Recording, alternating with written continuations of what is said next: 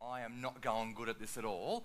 But two hands up in the air is like a 10, okay? But anywhere in between is where you could be. Could I get everyone to engage just to show each one of us how are you personally going with the Daniel plan, okay? Where are you on your scale? Where are you on your scale? Come on, I can't see everyone's hands yet. There's a lot of people denying it. They're not even registering on the scale yet. What is it? And then just move your hands up and down like this, everyone.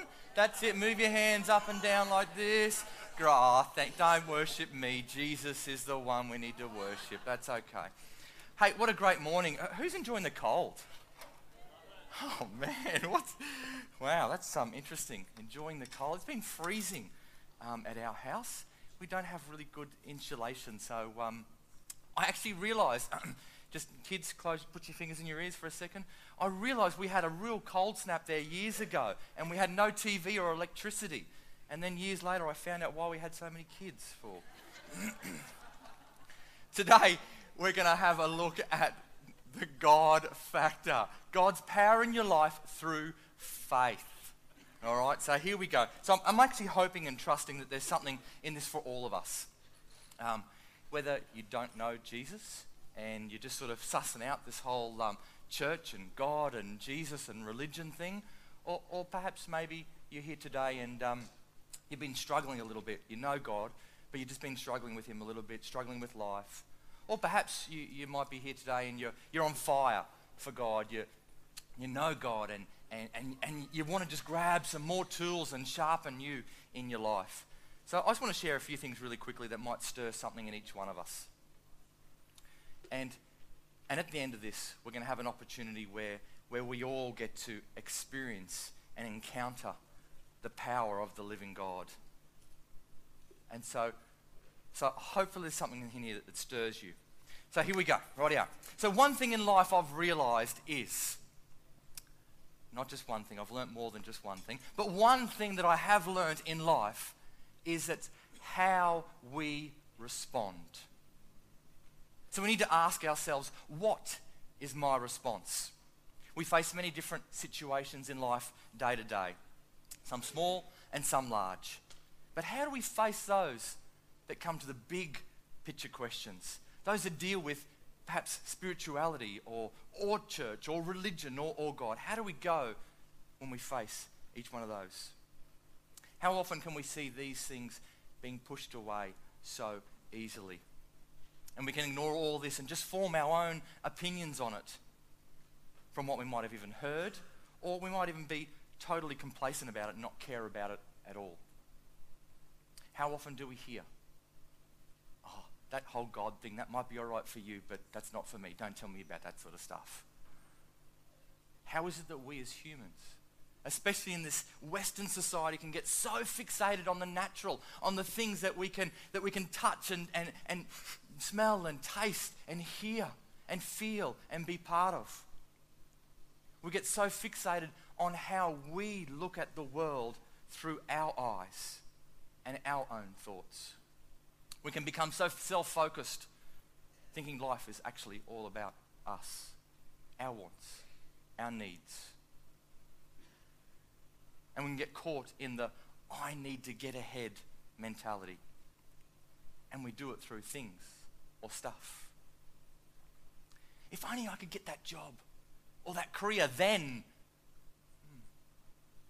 If only I could get that new car then oh, maybe if I had a bigger house or we did extensions on the house, then. Maybe if I had that new phone, then. Interesting, isn't it, that the, one of the biggest marketing companies in the world today has tapped straight into that market the iPhone, the iPad. And funny enough, isn't it, that the symbol for that company is an apple with a bite out of it? Hmm, makes you think. Nothing wrong with stuff, but are we mastered by it? So we saw a few weeks ago, Brad Huddleston came to church here and he talked about technology and stuff in our lives and are we being mastered by it? Really great message, you can, and you can hear that on the, um, one, one of the podcasts um, on the Catalyst Church website. So are we so consumed with having to pay things off? Whether it be our mortgage or our, or our car or our electricity, personal loans, whatever it is, that we sometimes we have to feel like we just need to keep on working more and more and harder and harder, putting more and more strain on our relationships and on our family and on life in general, that we just get so tired of having to keep up with it all. On and on it can go, and it can feel like we're just trying to survive. Do you sometimes feel like you're just coping? Running on your own energy or lack of energy? Do you feel tired a lot or perhaps get fatigued really easy and just get wiped out and perhaps you just want to veg out all the time? Or perhaps you just can't wait for holidays to come around and then when they finally come, you have a week or two off and you get to the end of it and, and you don't actually feel that rested or refreshed at all. And you even start dreading the thought of having to go back to work again or to school or uni or whatever it is that you've got to face. The norm, the day to day, the boring, the mundane. Or maybe you're a parent with young children and you're just struggling with sleep or support through this busy time. Or perhaps you just feel like you're stuck in a rut. Are we just existing? Or are we truly living life to the fullest? I love in John 10:10 10, 10, where Jesus says that Satan comes to steal and destroy, but I have come so that you may have life and have it to its fullest.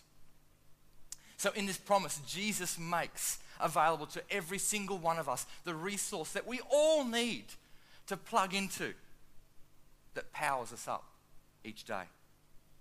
A fuel to pour in that starts and runs the motor of true life each day. An unlimited supply that never runs out and is always available to each and every single one of us. The Bible tells us that this is the same mighty power that formed the universe, the stars, the moon, the sky, the heavens, this world, and the beautiful nature and, that we get to enjoy on a daily basis. Also, the relationships that we have with each other. The same mighty power that knits together a life in a mother's womb. The same mighty power that heals and restores a broken life gone astray. The same mighty power that can take all of humanity's sin and wrongdoing and put it down where it belongs in hell and bring back to life from the dead the one whom we as Christians put our faith and our trust in. Soon, at the end of this, when I'm speaking, we're all going to have the chance to receive fresh or anew that mighty power. So, how do we start or how do we continue in this life giving promise from Jesus? God invites, we respond. God invites by His grace, we respond by faith. God invites all of us by his loving grace, no matter who we are and what we've done. He invites every single person into the opportunity to live life to the fullest, both now and for eternity to come with him. And our response, our response, it all starts with faith. It all starts with having a soft mind and a soft heart and being open to potentially hear from the Creator of your life. Jesus said you only need a little faith. And Jesus wants to know how will you respond? By being open to the possibility of Jesus and his claim to life to the fullest, both here and now and for eternity, eternity, and receiving his offer of grace to start anew, to start afresh, leaving the past in the past, and being empowered by His Spirit to grow into the fullness of what He has created before. I love in Romans 4:20 we're reminded there that Abraham's faith did not leave him and he did not doubt God's promise. Instead, his faith filled him with power. See, faith and trust are so closely aligned. When we put our faith in something, we're actually saying that we trust in that. And we do it on a daily basis on the chairs that you're sitting on, perhaps in our car when we're driving, that our car will be safe and secure, that our brakes will actually work when we put our foot on the pedal. We trust in our house that it's going to keep us warm on these cold nights and keep us sheltered.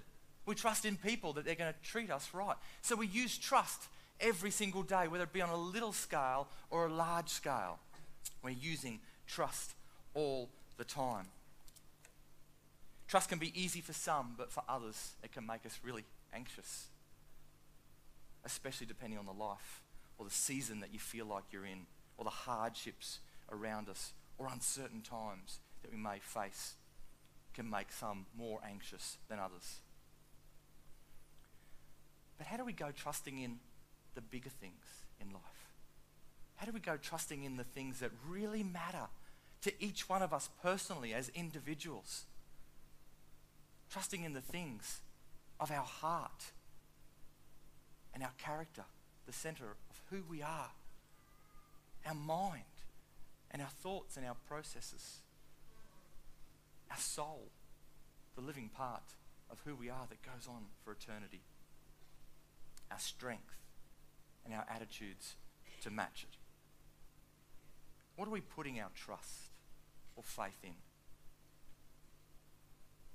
That can actually help us to live life the best way we possibly can. Not just being a passenger of life, just going along with it, being swept in whatever direction that it takes you, but actually being an active part of this one life that God gives each of us. Being a player on the field that's set before us and having the game of our lives and then when on our deathbed having no regrets, but ready to step into eternal life when we meet our Maker face to face.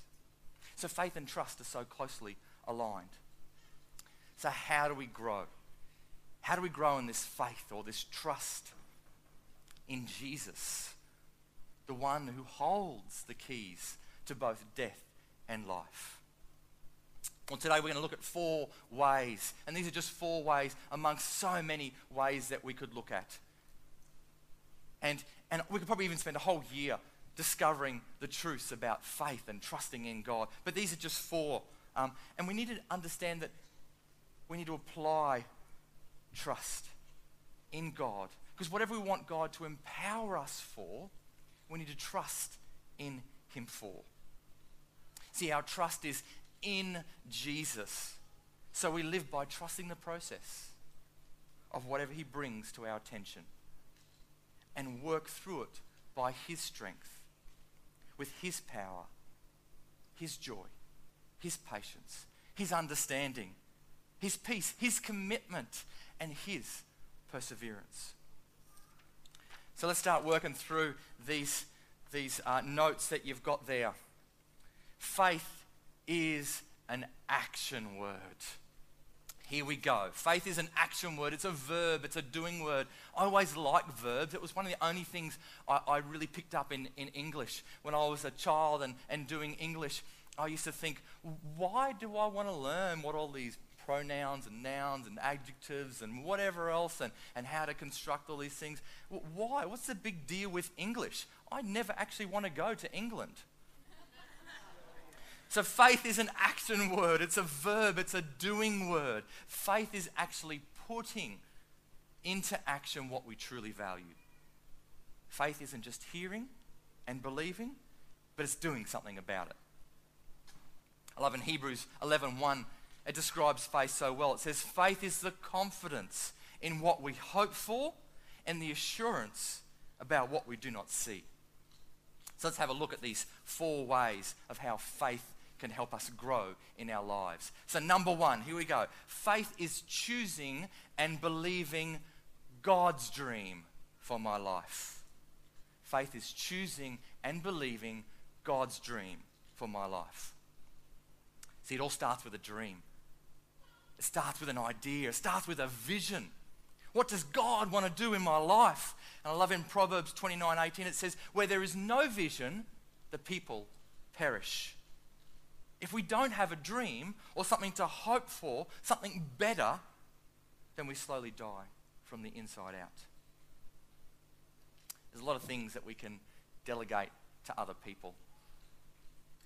You can get your wife or your husband to do it, you get your kids to do it, you could pay someone to do it, you get a friend to do it, you get a youth leader to do it for you, you could get anyone to do something for you. But there's one thing that you just can't get someone else to do. You can't ask anyone else to have faith in God for you. That's something that you have to decide for yourself. That's a choice that you have to make. You trust God as much as you choose. Whether you decide to trust God a little or whether you try, decide to trust God a lot. It's totally your choice. So how do we get God's dream for our life?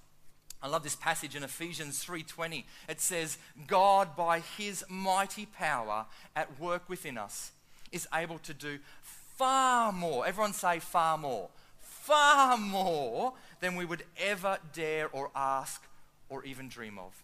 Infinitely beyond our highest prayers, desires, thoughts, or hopes." God says, Think of the biggest dream that you could ever think of. Guess what? I can top it. I can beat it. I can do something so much better than that. It will blow you away. Something so much bigger, bigger than the wildest, biggest dream that you could ever think of in your life. I love how the Bible describes that God is the author and perfecter of our faith. He's the author and perfecter of our lives.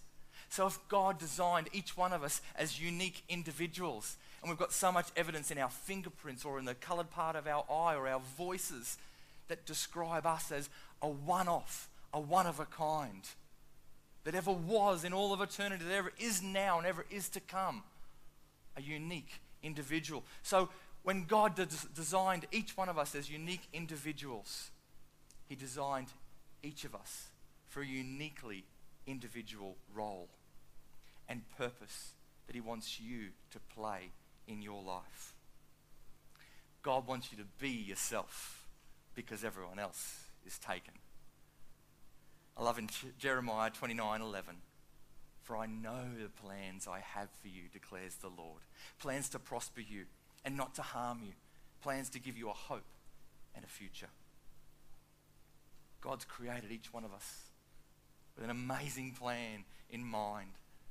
And it's up to us to seek Him in a personal relationship, an intimate personal relationship to discover His glory for our life.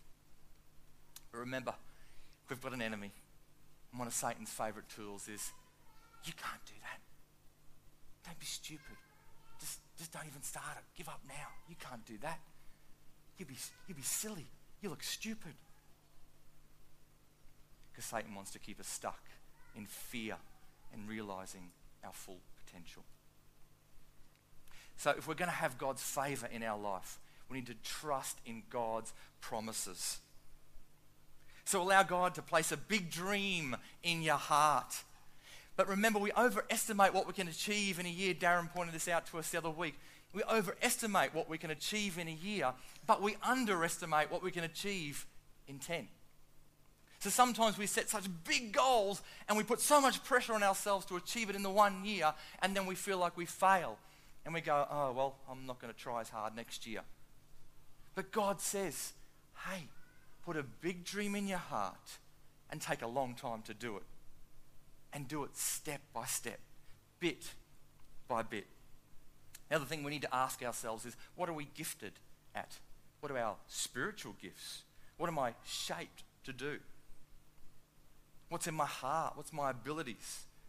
What's in your personality or your experiences of life? What makes you you? We need to look at ourselves and be honest and say, What's in my heart, God? What do you want me to do? What am I gifted to do? What are my abilities? But be honest. You might be optimistic but also realistic at the same time. Right now, that's number one. So faith is choosing and believing God's dream for my life. Here we go. Number two faith is being willing to risk failure. Bum-bum. Are we going to go there? Yeah, we're going to go there. Faith is being willing to risk failure. It's being willing to go after the dream that God's put inside your heart and your mind. See, you can't go after a dream without some sort of risk. Is that right?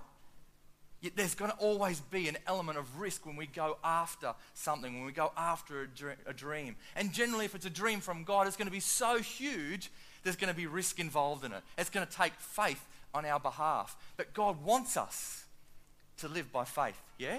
So He wants us to rely on Him to outwork the big dream that He's put in our lives. We're going to need to rely on His strength and on His patience to achieve the dream that He's put there.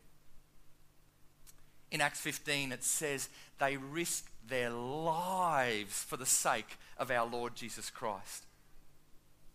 They risked their lives. How often are we risking our lives for the name of Jesus?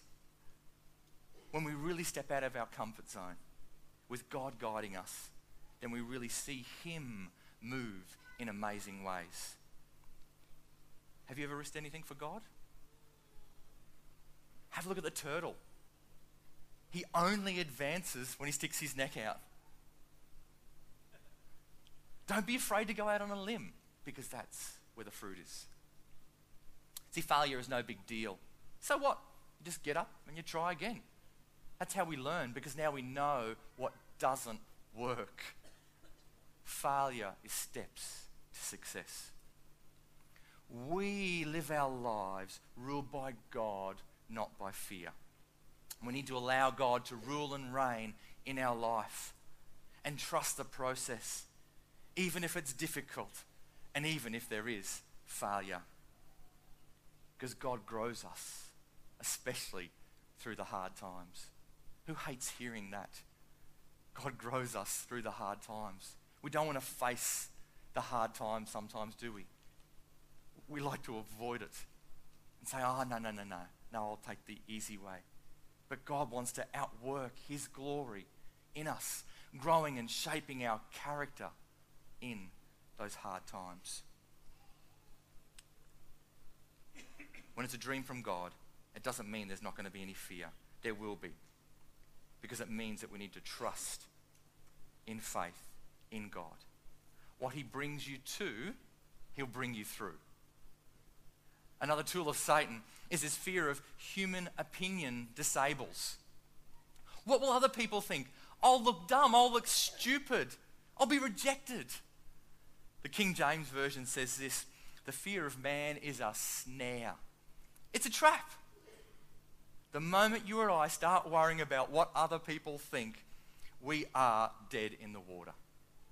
The moment we start worrying about what other people think, we're out of the game. We're on the bench. We cannot serve God and be constantly worrying about what other people think. The moment we start worrying about what others think, it's over.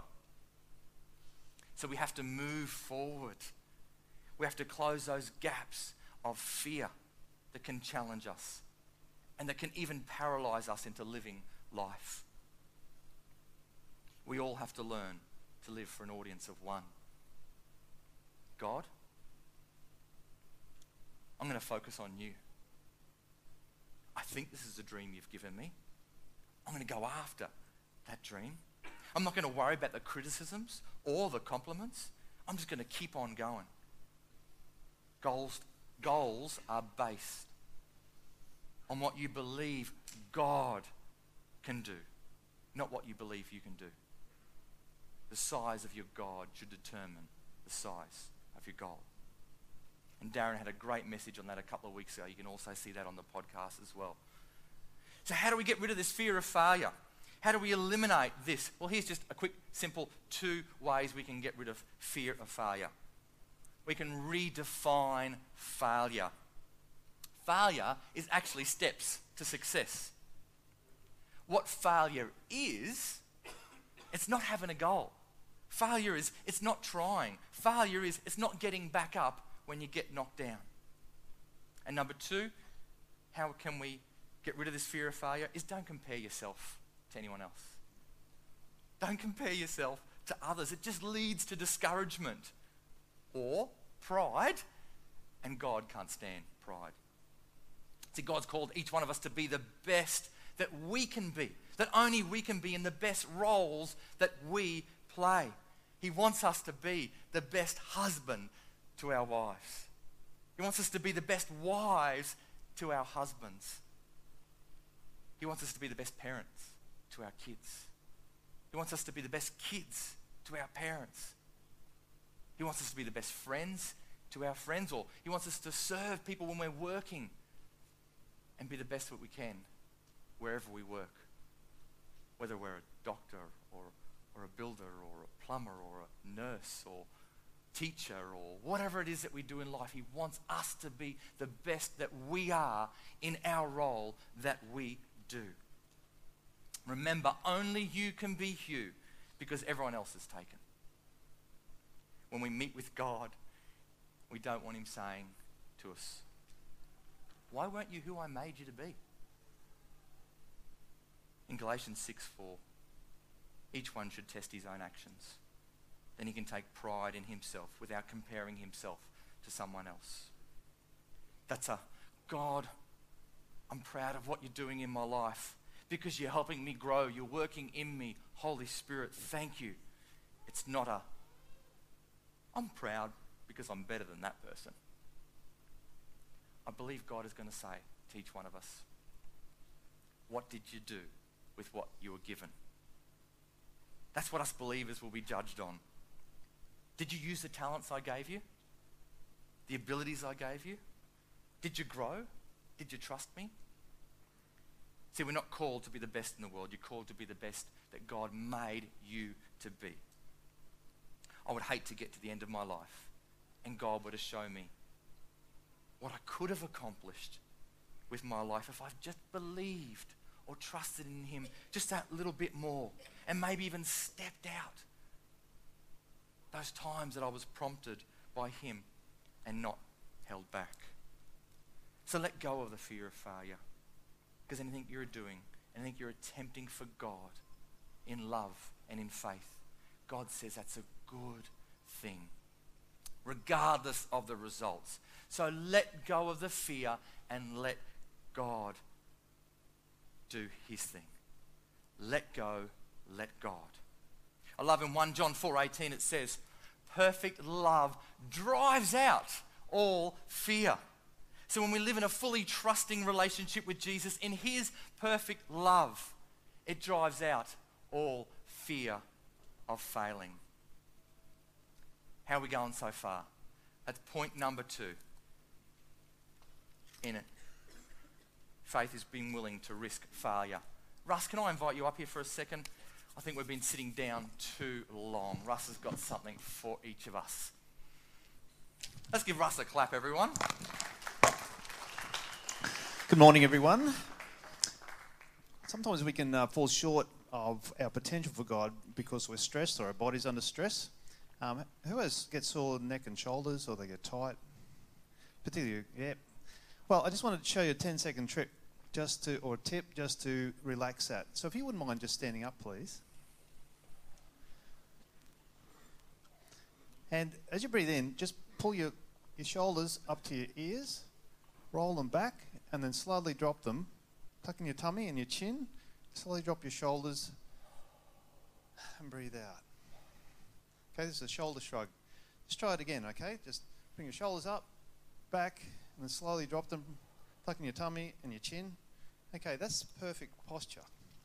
Okay, that's how we should stand. If that's a little bit painful or uncomfortable for you, well then we, you might have to do it more, or roll your shoulders and.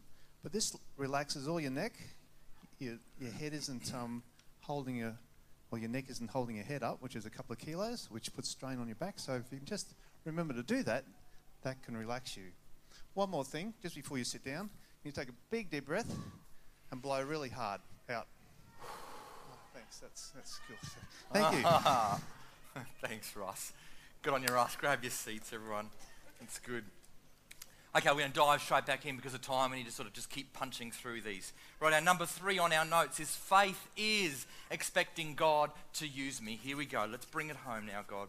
In Philippians 1, Paul says, I expect and hope that I will not fail Christ in anything, but I will have the courage now to show the greatness of Christ in my life here on earth, whether I live or die. Paul's an unreal example, isn't he? Hey, he just goes hard at it. He just wants God to use him and expects God to use him. He says, God, I want you to use me no matter what it looks like.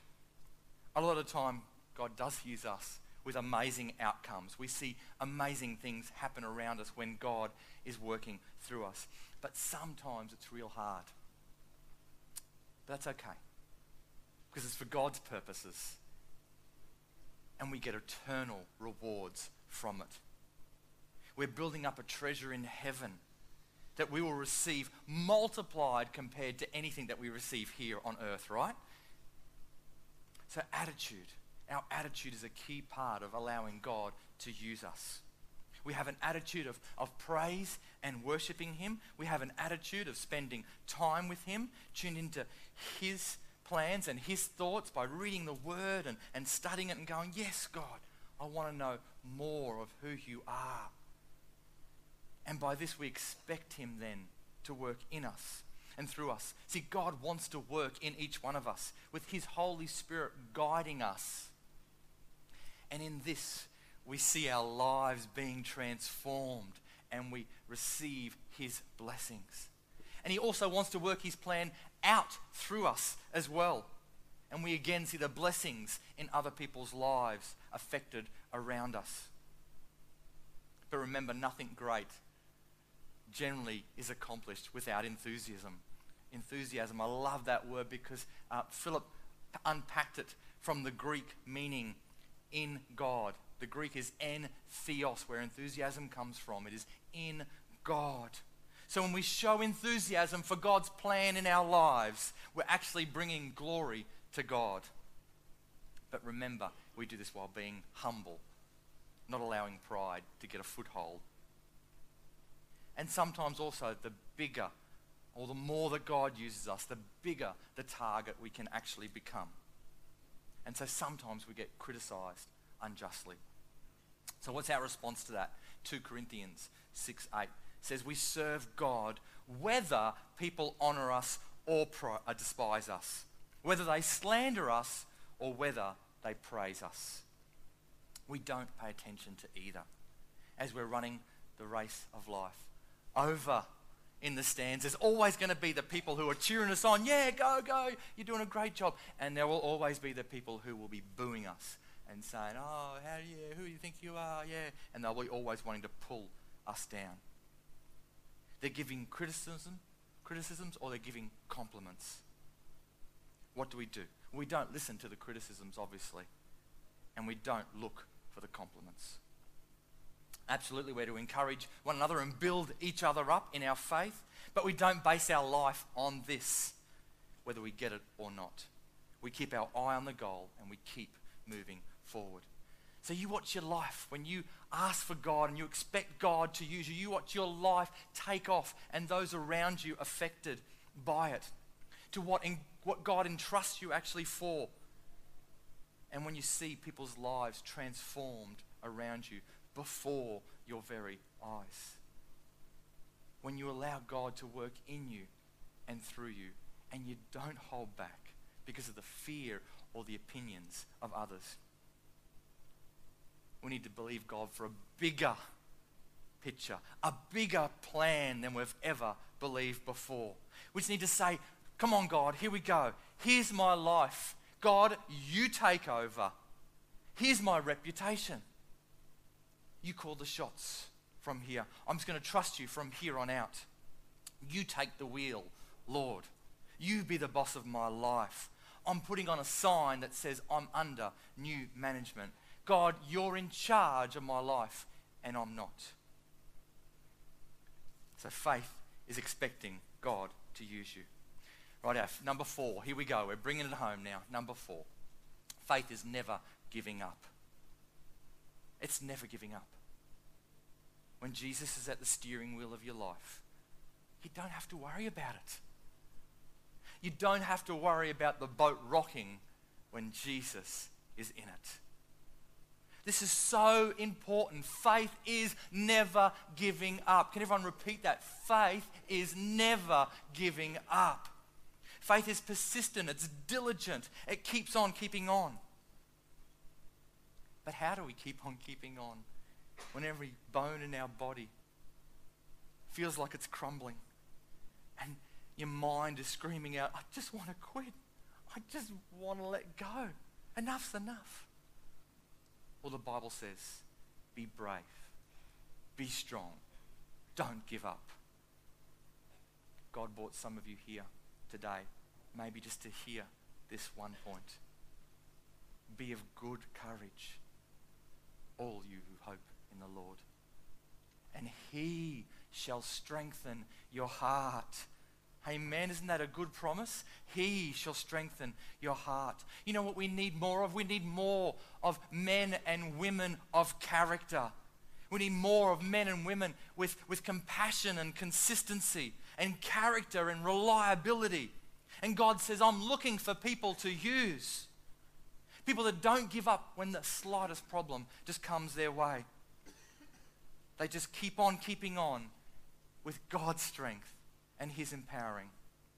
See, great people are just ordinary people like you and I with an extraordinary God and a large amount of determination. I love in Joshua where God says to Joshua, He says, Joshua, be strong and courageous.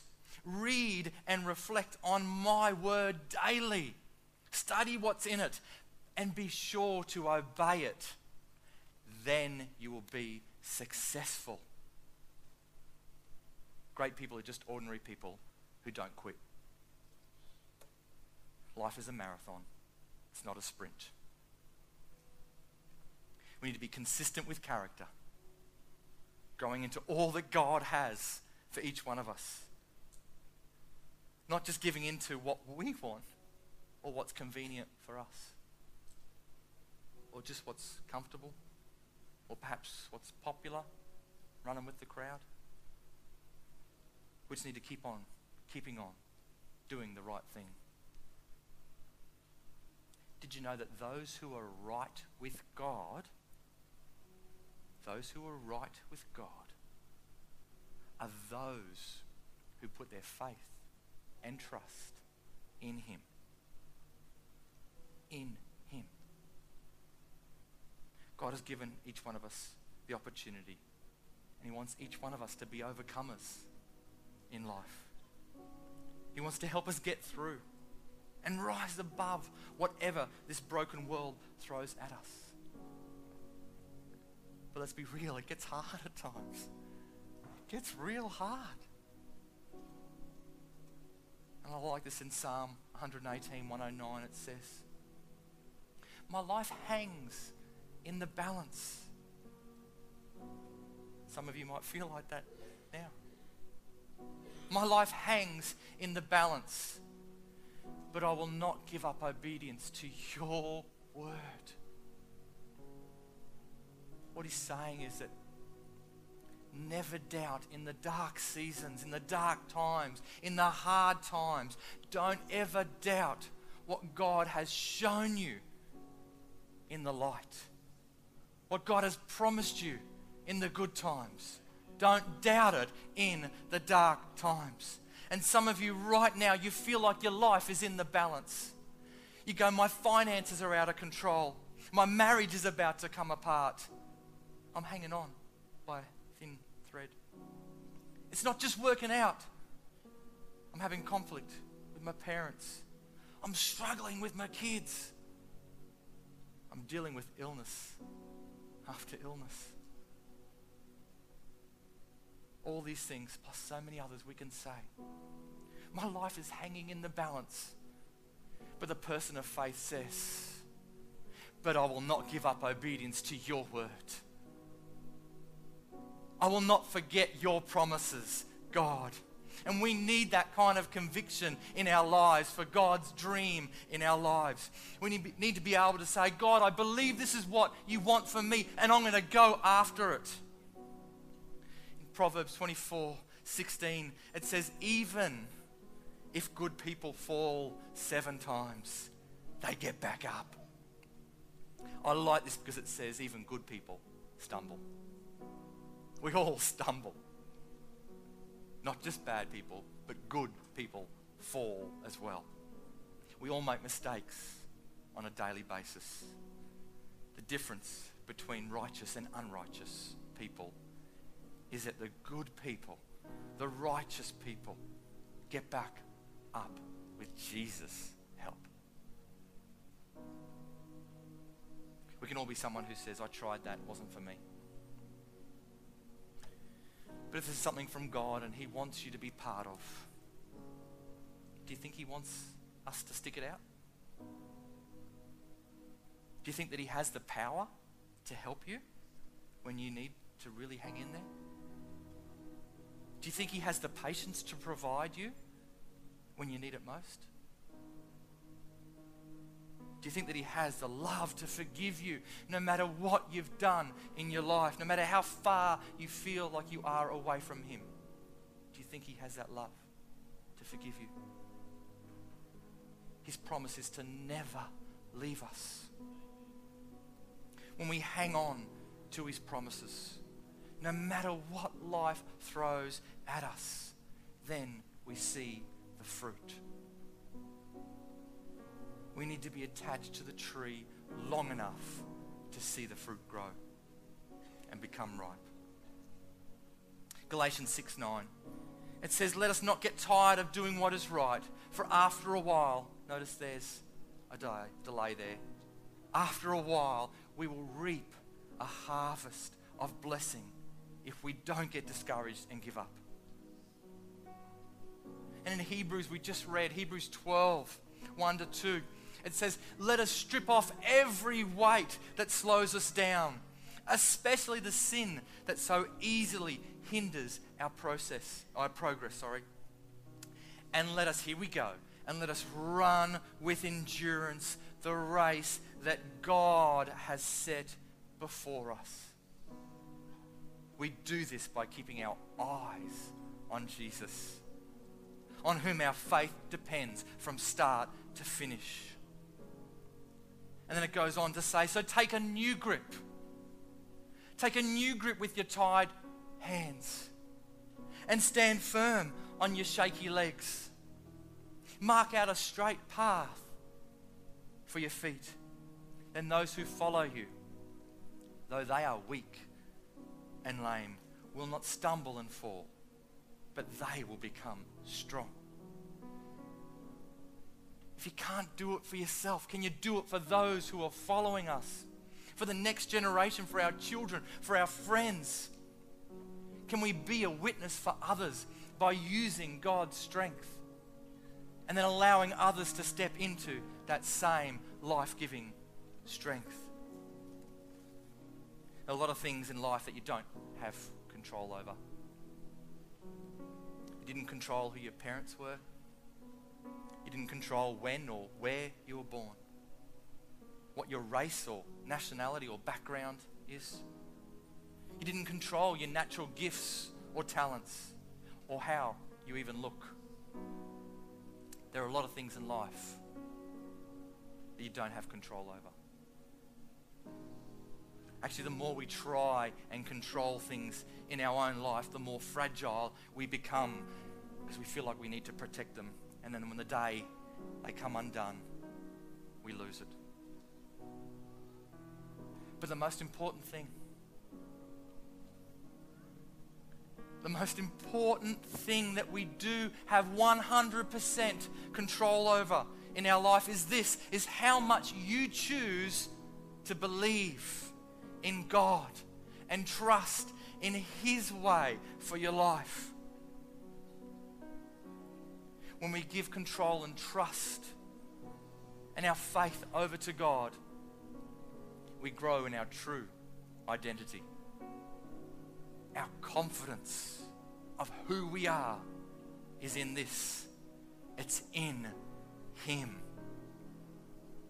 So God works in people who never give up. God works in people who are willing to risk their faith. God works in people who get his dream and go after it.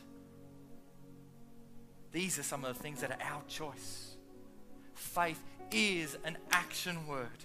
It requires us to do something about it. This is our part that we play. God invites, we respond.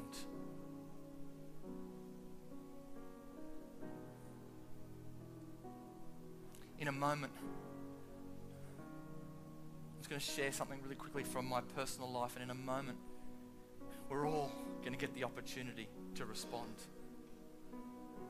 We're all going to get the chance to be filled fresh with that power from God, that fuel that we all need to help us take the next step. So, can I just share really quickly how I've seen these four points outwork in my life? Is that okay? I'll just be real quick. Here we go. I was a Christian for a few years, saved in this church here, and, and I was filling my life with, with wanting to read and understand who this God is. I was running after Him. I was in a connect group. I was reading my Bible. I was journaling. We were keeping each other ac- accountable. It was great. At the same time, we're also in our own business. And I was working hard. I was doing lots of hours, long hours. And after a few years of that, I just felt like God had something more for me.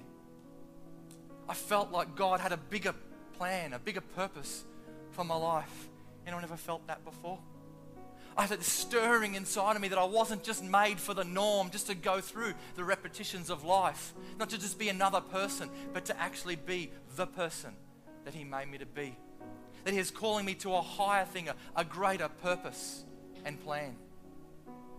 And so, this one year, I remember Michelle and I, my wife Michelle and I, we were praying, and because my, my attitude was going, I was losing my attitude. My knees were going, my back was going, and I was thinking, God, there's got to be something more for me. And so we're on holidays this one time, and Michelle and I were intently praying. And we're saying, God, what is it? What is it that you have for our lives, Lord? What is it that you want for us to do? I feel like I just don't want to be part of the norm any longer. What is it that you have? What is the dream that you have for my life? And we had this great prayer session, and we went for a bit of a walk as a family, and we're walking down the street. A couple of hours later, phone rings. And a now good friend of mine, Russ Wright, is on the other line, on the other end, and he says to me, Tim, I've been praying and asking God, who do I invite to come along and join me in some schools ministry? Doing some schools program with me. And your name keeps coming up. Do you want to join me? Do you want to be part of something that we're doing over in the schools? And I said, I'll have a think about it, Russ. I'll pray about it and I'll get back to you. I started thinking, that's something I could do. Even though I was willing to risk the failure that went along with it. I'd been out of school for a long time. How do I go getting back into school and, and hanging out with teenagers? So I was willing to risk failure. But I wanted God to use me. And so I said yes to Russ, and I went into the high schools. And yes, it was hard, and yes, it was difficult, but it was fun, and it was great at the same time. It energized and invigorated me into life. And then over the next four years, we continued on. I was in the business, kept on working in the business, and we kept on praying, God, what is it? What's your plan for my life? What do you want us to do, God? Is it this? What is it, God? I'm willing to do whatever you want me to do. And it took about another four to five years of constantly working in the business, doing stuff with Russ in the school, doing stuff in other schools with other people, running and organizing days with youth and young people, being trained at how to talk or communicate and hang out with young people, how to run small groups in that whole four years. But the whole time I was looking at my circumstances and saying, God, I'm sure you've got something bigger for me. What is it? Then I started hanging out with the guys here at youth, with the then youth pastor and the team. And after a while of hanging out and doing time with that, I got a tap on the shoulder from Philip Mutzelberg. And he said, Tim, we've been praying about who to invite to become the next youth pastor. And we believe it's you. What do you think about that?